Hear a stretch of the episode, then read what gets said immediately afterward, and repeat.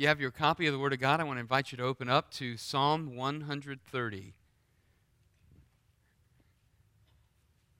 The title of the sermon this morning is Freedom from Guilt. But before we read the text or go any further, would you pray with me? Father, as we've already prayed, we ask that uh, our hearts would be uh, rendered transparent before you. We ask, God, that through your word, you would speak to us, and we trust, God, that through your word, you long to speak to us and reveal yourself to us. And we pray, Father, that you would give us eyes to see and minds to comprehend and hearts to love your word.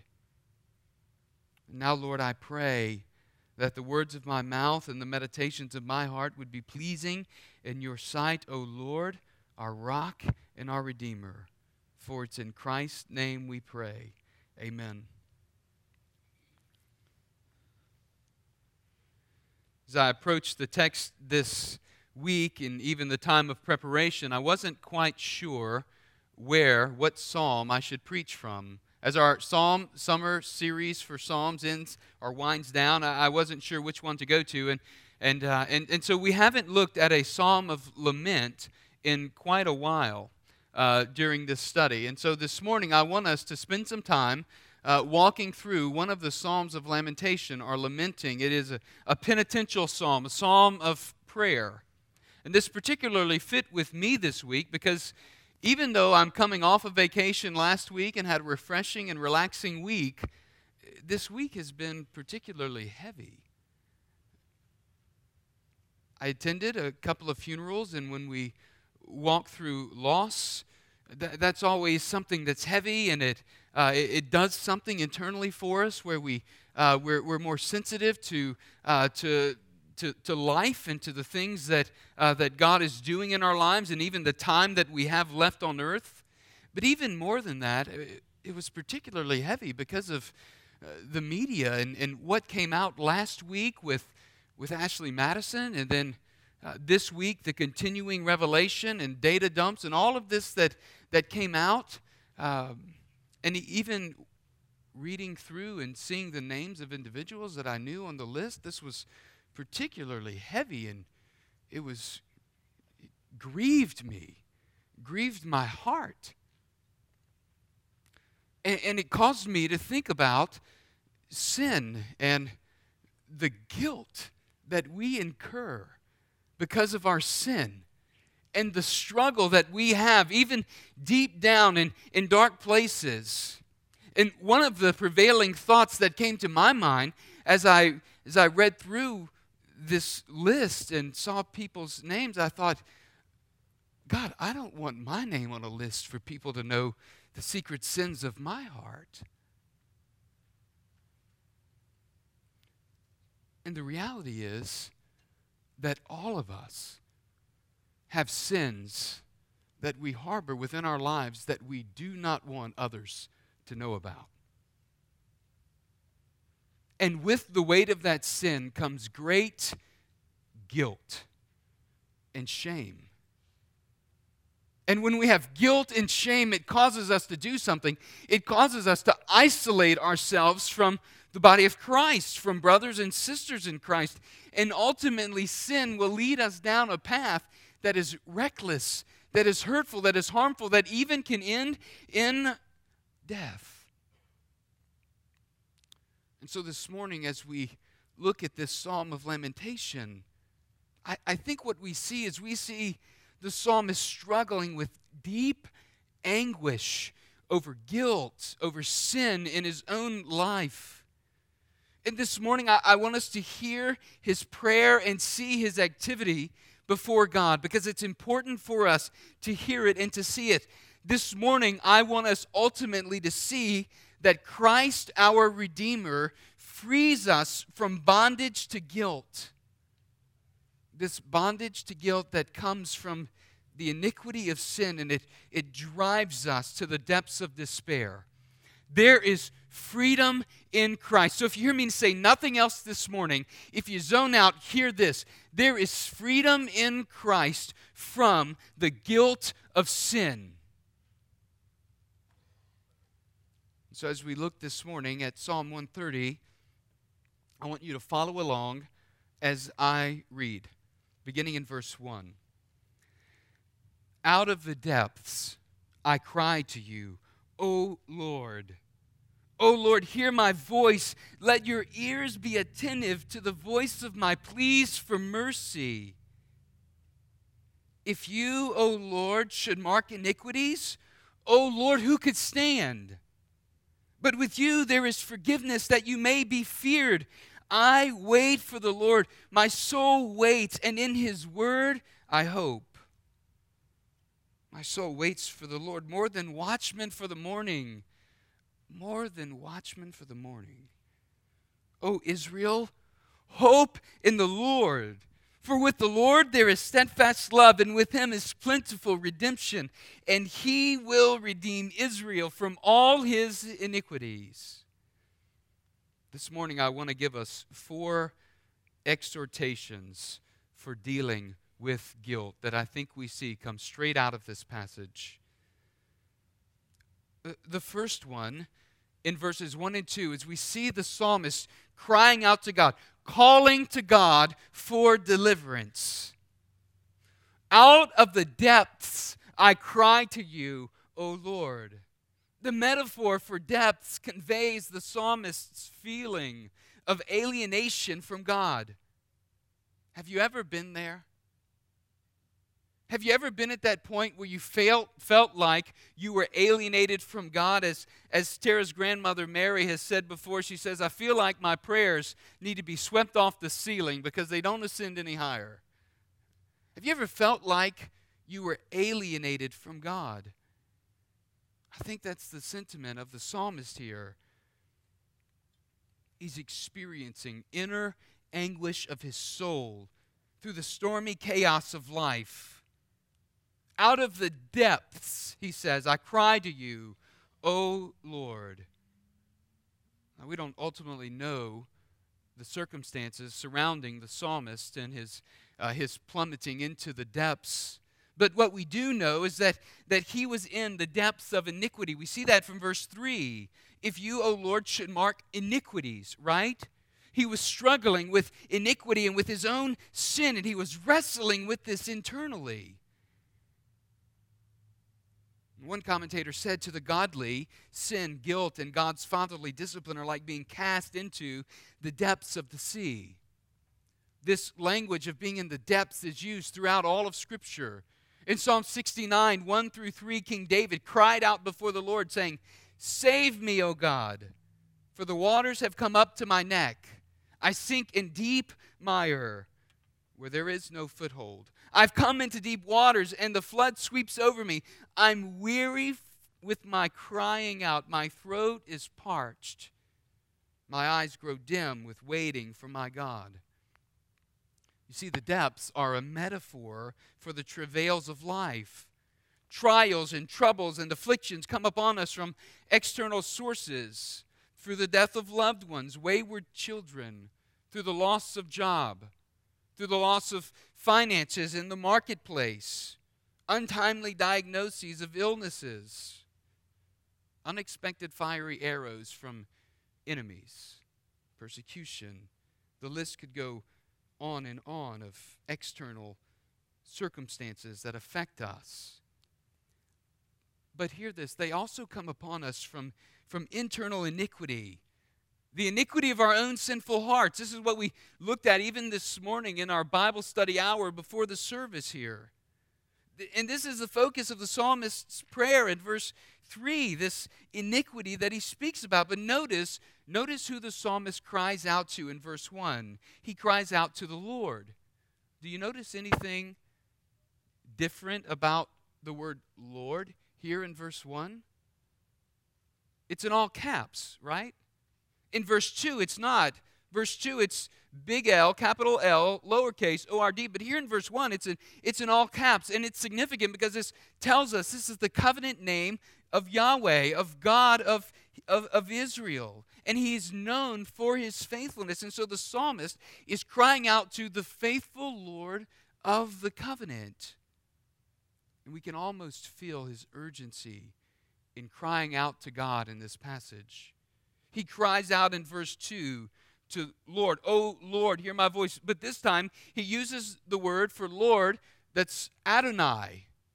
And it's significant of the master slave relationship or the master servant relationship. And this title invokes that the Lord is master over the psalmist.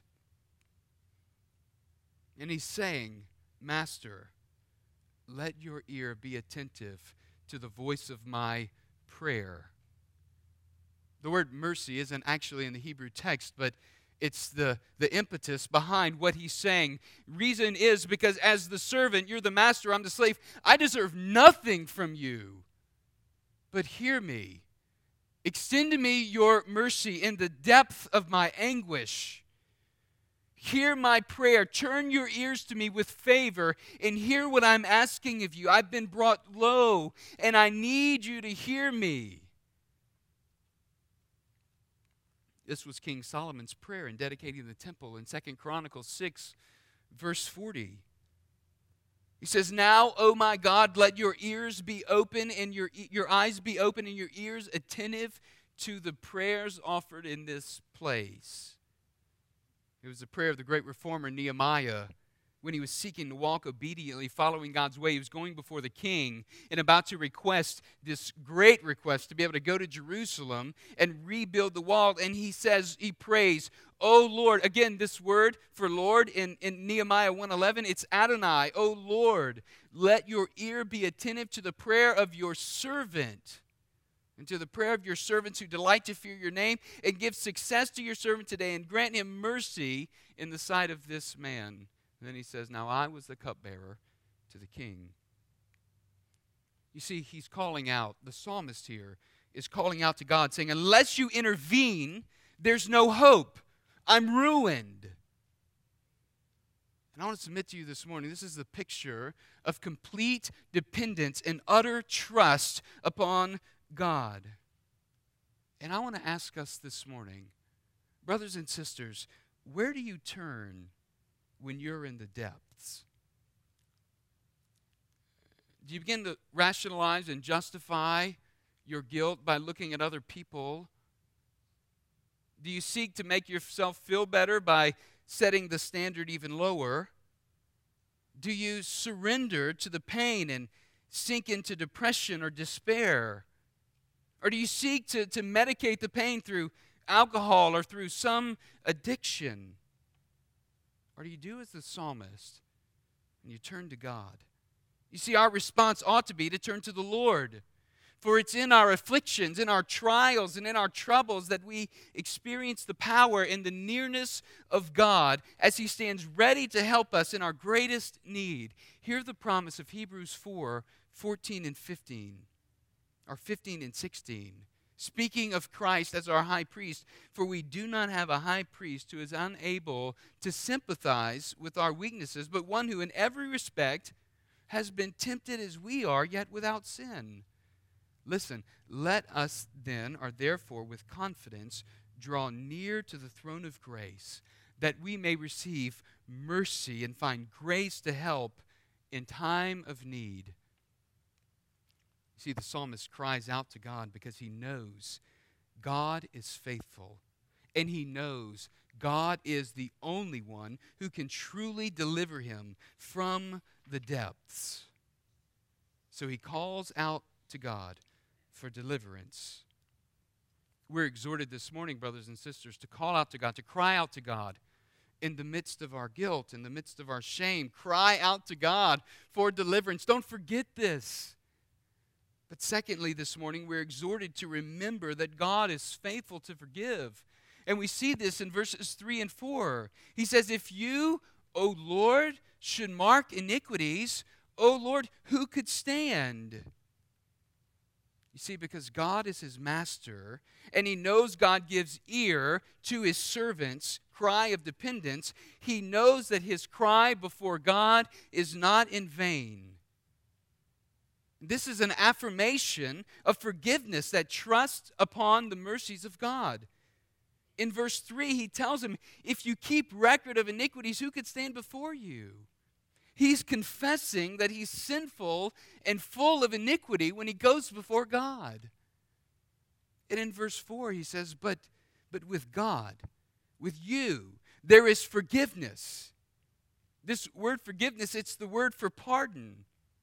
And to be pardoned is to have one's guilt removed, it's to be forgiven. And the psalmist knows that forgiveness is near to the heart of God. You know, this tells us something about God's benevolent nature in dealing with his wayward children, dealing with us. And I think there are two options here as we look at verse 3. If you, O Lord, should mark iniquities, who could stand, right? The first option is God notes every sin and holds us accountable in judgment. God notes every sin and holds us accountable in judgment. In one sense, hear me out, in one sense, this is true. There's a sin record which reveals our guilt before holy God. And when where the ratio of our debt exponentially outweighs any credit that we might hope to have with God. And it thereby secures our guilt and our condemnation, for we're, des- we're deserving of God's judgment at the hands of God's justice. In Psalm 14, 2 and 3, it says, The Lord looks down from heaven on the children of man to see if there are any who understand, who seek after God. They have all turned aside. Together they've become corrupt. There is none who does good, not even one. The apostle Paul quotes this in Romans chapter 3 verse 10. And in Romans 3:23 he levels that charge against every one of us saying that all have sinned and fall short of the glory of God, every one of us. So, one option is that God notes every sin and holds us accountable in judgment. But there's a second option the psalmist is putting forth here. And the second option is that God, knowing our sin, will accept responsibility for it and forgive us. He says in verse 4 but with you there is forgiveness. Brothers and sisters, here's the hope of the gospel. While we're in the depths, in our guilt before us, before God, we cry out to God, and He hears us, and He comes to us not with judgment, but He comes to us with forgiveness. And we know this supremely in the saving work of Jesus Christ on the cross. Christ Himself has died so that we might have salvation. This is what Paul speaks of in Colossians 2:13. And you who were dead in your trespasses and the uncircumcision of your flesh, God made alive together with him who with Christ, having forgiven us all our trespasses, listen, by canceling the record of debt that stood against us with its legal demands. This he set aside, nailing it to the cross in 2 Corinthians 5:21, right? For our sake he made him to be sin who knew no sin so that in him we might become the righteousness of God. You see, God in Christ forgives our iniquities, taking away our guilt and condemnation, and He gives us of His righteousness. So we see this in the second part of verse 4. Why does He do this? The reason is that he might be feared. Because you see, in pardoning our iniquities, God aims to do something. God aims to arouse gratitude upon the hearts of his people that would lead us to commit ourselves in obedience to walk with him. You see, reverence for God is key to living a transformed life in relationship to God. And so Romans 2 4, Paul speaks of this and says, Or do you presume on the riches of his kindness and forbearance and patience, not knowing that God's kindness is meant to lead you to repentance? See, here's the thing God hasn't changed. And the psalmist knew. He knew this about God long before Christ came as fulfillment of God's covenant with his people.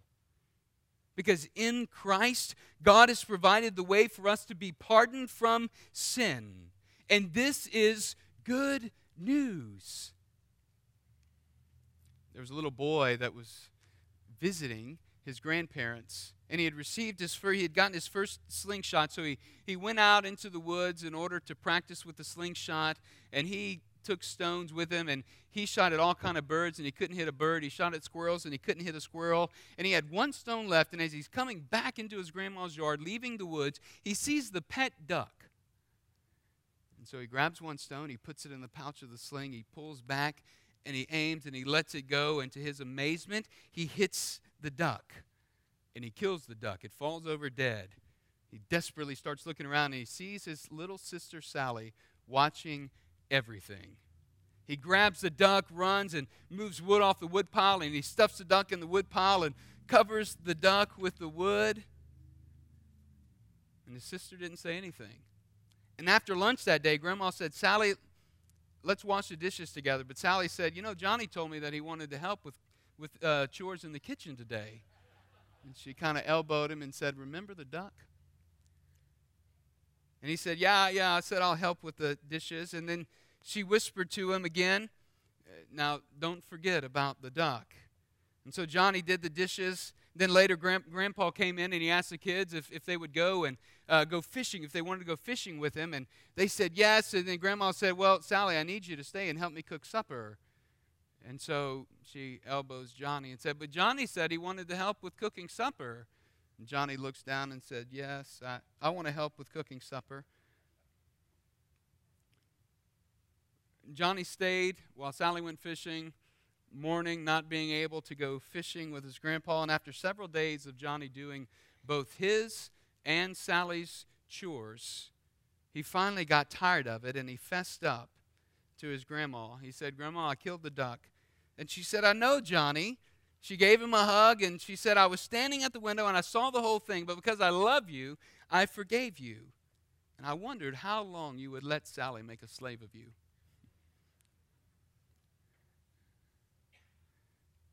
Isn't this what our guilt and shame from sin does to us? It makes a slave of us. It brings us into bondage. But I want you to know that God hasn't changed. Forgiveness is near to the heart of God. Do you know the forgiveness and the freedom from guilt that comes from being yoked together from knowing Christ? I wonder how long, brothers and sisters, will you let sin and the guilt of iniquity make you a slave, keep you in bondage, keep you from walking in joy that comes from walking with Christ. The psalmist encourages us to cry out to God, to remember that God is faithful to forgive. And then, thirdly, this morning, he exhorts us that we must learn to wait on God with confident expectation. We see this in verses 5 and 6.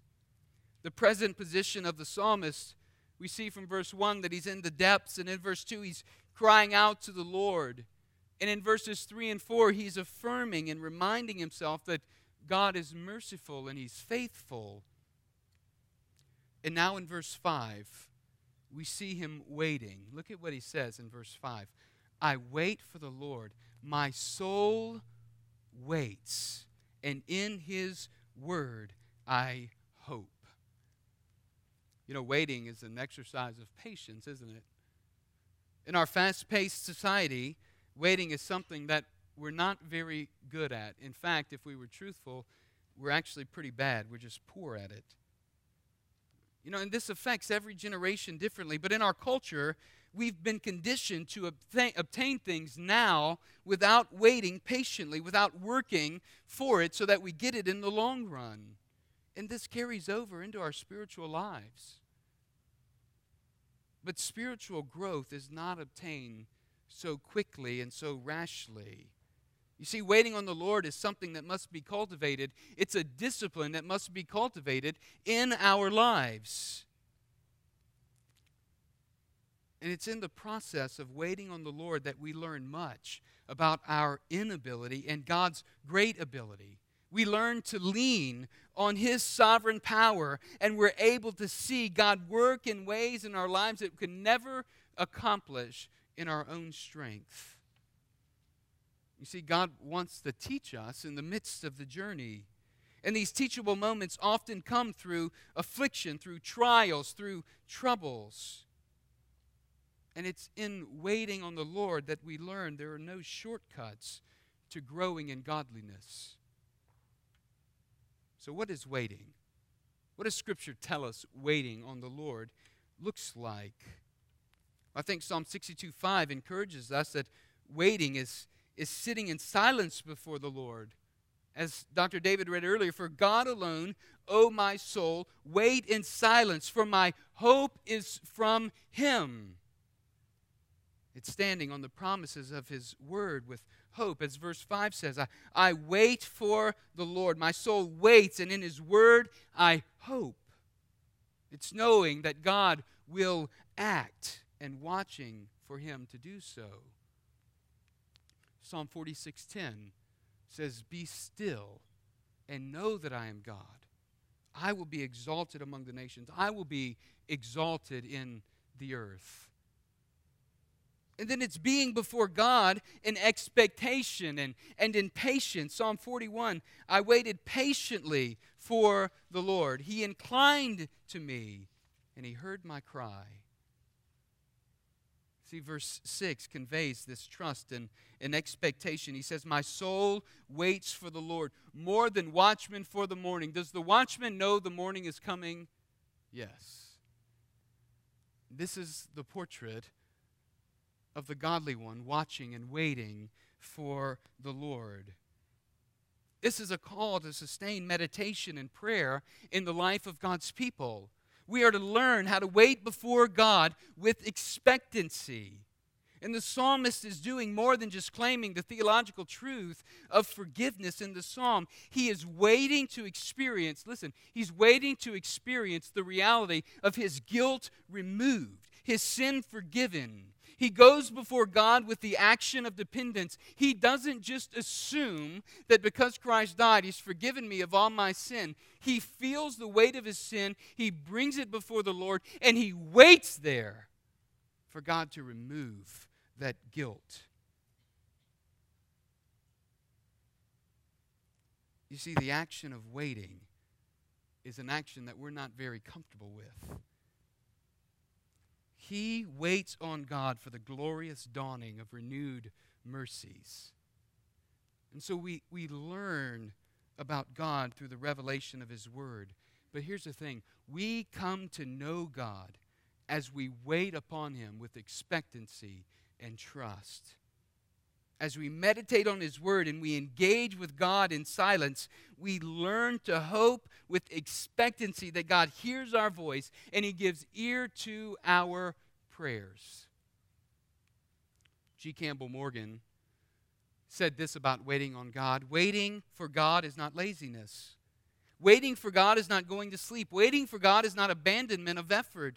Waiting for God first means activity under command. Second, readiness for any new command that may come. This means we're servants yielded, waiting, ready for Him to speak. And then thirdly, the ability to do nothing until the command is given. That is, depend upon Him.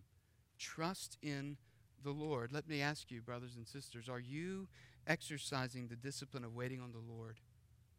Are you experiencing His mercy that's new at the dawning of, of each day? The fourth exhortation that we see in this text this morning in verses 7 and 8 is that we would we can experience freedom from bondage. In verses 7 and 8, the individual lament up to this point gives way to a corporate or a communal appeal of trusting in God's promise and his love and trusting in his abundant redemption. Look at verse 7. O Israel, hope in the Lord, for with the Lord there is steadfast love, and with him is plentiful redemption. This steadfast love that he speaks of here in the psalm, it points us to the person and the work of Christ. You see, Christ is the embodiment of verses 7 and 8 for the believer. The Hebrew term here for love is the word chesed. And it's the term for God's faithfulness in covenanting together with his people, that he will not forsake his people. And this points us to Christ. Because Jesus has enacted a new covenant with his blood, and he's fulfilled the old covenant of God with his people.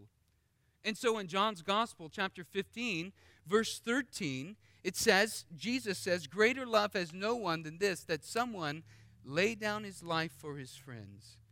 Then he says, You are my friends if you do what I command you. You see, this love that Christ speaks of here is the love of a Savior who has died to redeem us from sin and to pardon us from our iniquities. And in doing so, Jesus has made God's abundant redemption known. And this is what Jesus spoke of at the Last Supper when he told his disciples in Matthew 26 28.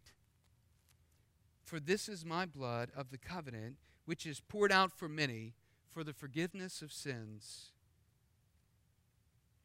Here is plentiful and abundant redemption in the person and in the work of Christ. He says there, For with the Lord there is steadfast love, and with him is plentiful redemption, and he will redeem Israel from all his iniquities. Hear the promise of verses 7 and 8. We can experience freedom from bondage. The bondage of guilt, the bondage of sin. Christ has died that we might be free from this bondage, from this deep anguish. Because all who profess faith in Christ can know or know the redemption that comes from Christ, can know that Christ Himself has purchased our sin and He has removed our guilt and He's released us from the bondage of sin. And when we're yoked together with Christ, we find redemption for our souls. So the psalmist knows that as he waits for the Lord, he'll experience God's forgiveness and he'll experience God's covenant love and he'll experience God's redemptive power.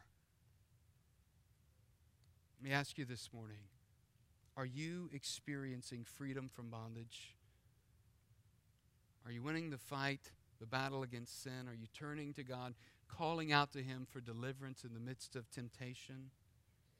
Are you waiting on the Lord with confident expectation?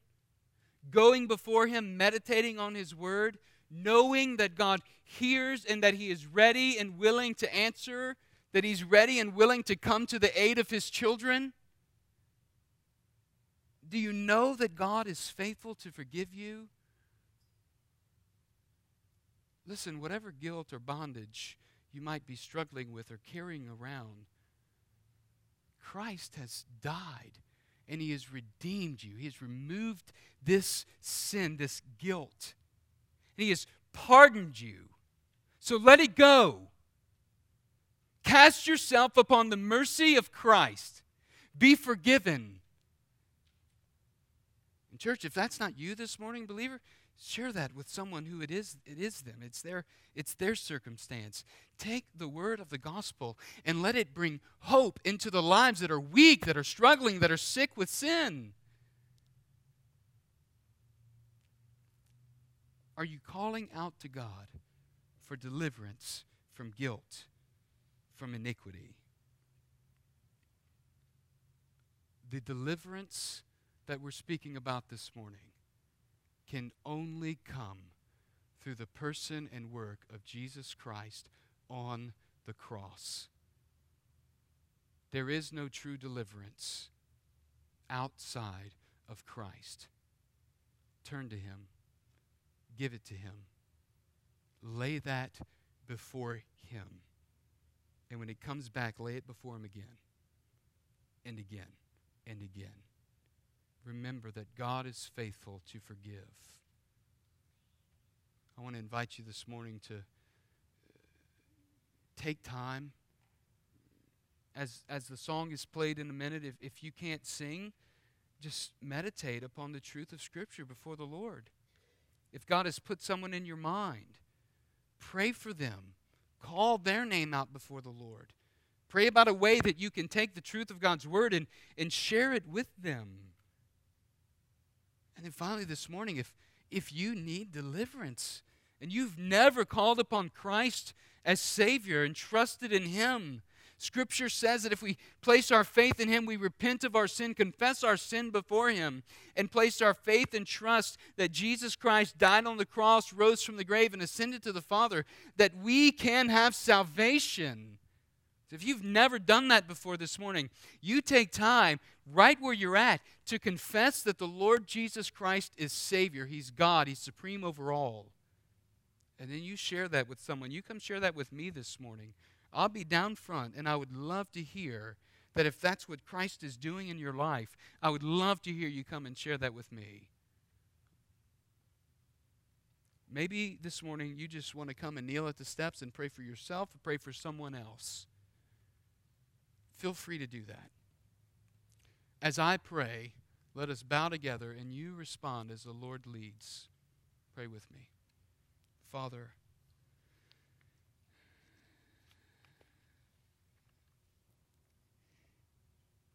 humbly we come before you, confessing, God, as a, psalm, as a psalmist does, we, we, we confess that we are not worthy. And because of that, we, we need your mercy. We don't deserve your goodness. We don't deserve to be in your presence, but you, you mercifully don't give us what we deserve. You, you give us your grace. And, and you allow us to come into your presence. Thank you, Jesus, for being our high priest who ever intercedes for us before God's throne. And now, Lord, I pray for strength for your people. I pray for wisdom for us as we seek to faithfully live out and live under the truth and the hope of your word. So we cry out to you this morning. We trust in you. We cast our cares upon you. For it's in Christ's name we pray. Amen. Would you stand this morning?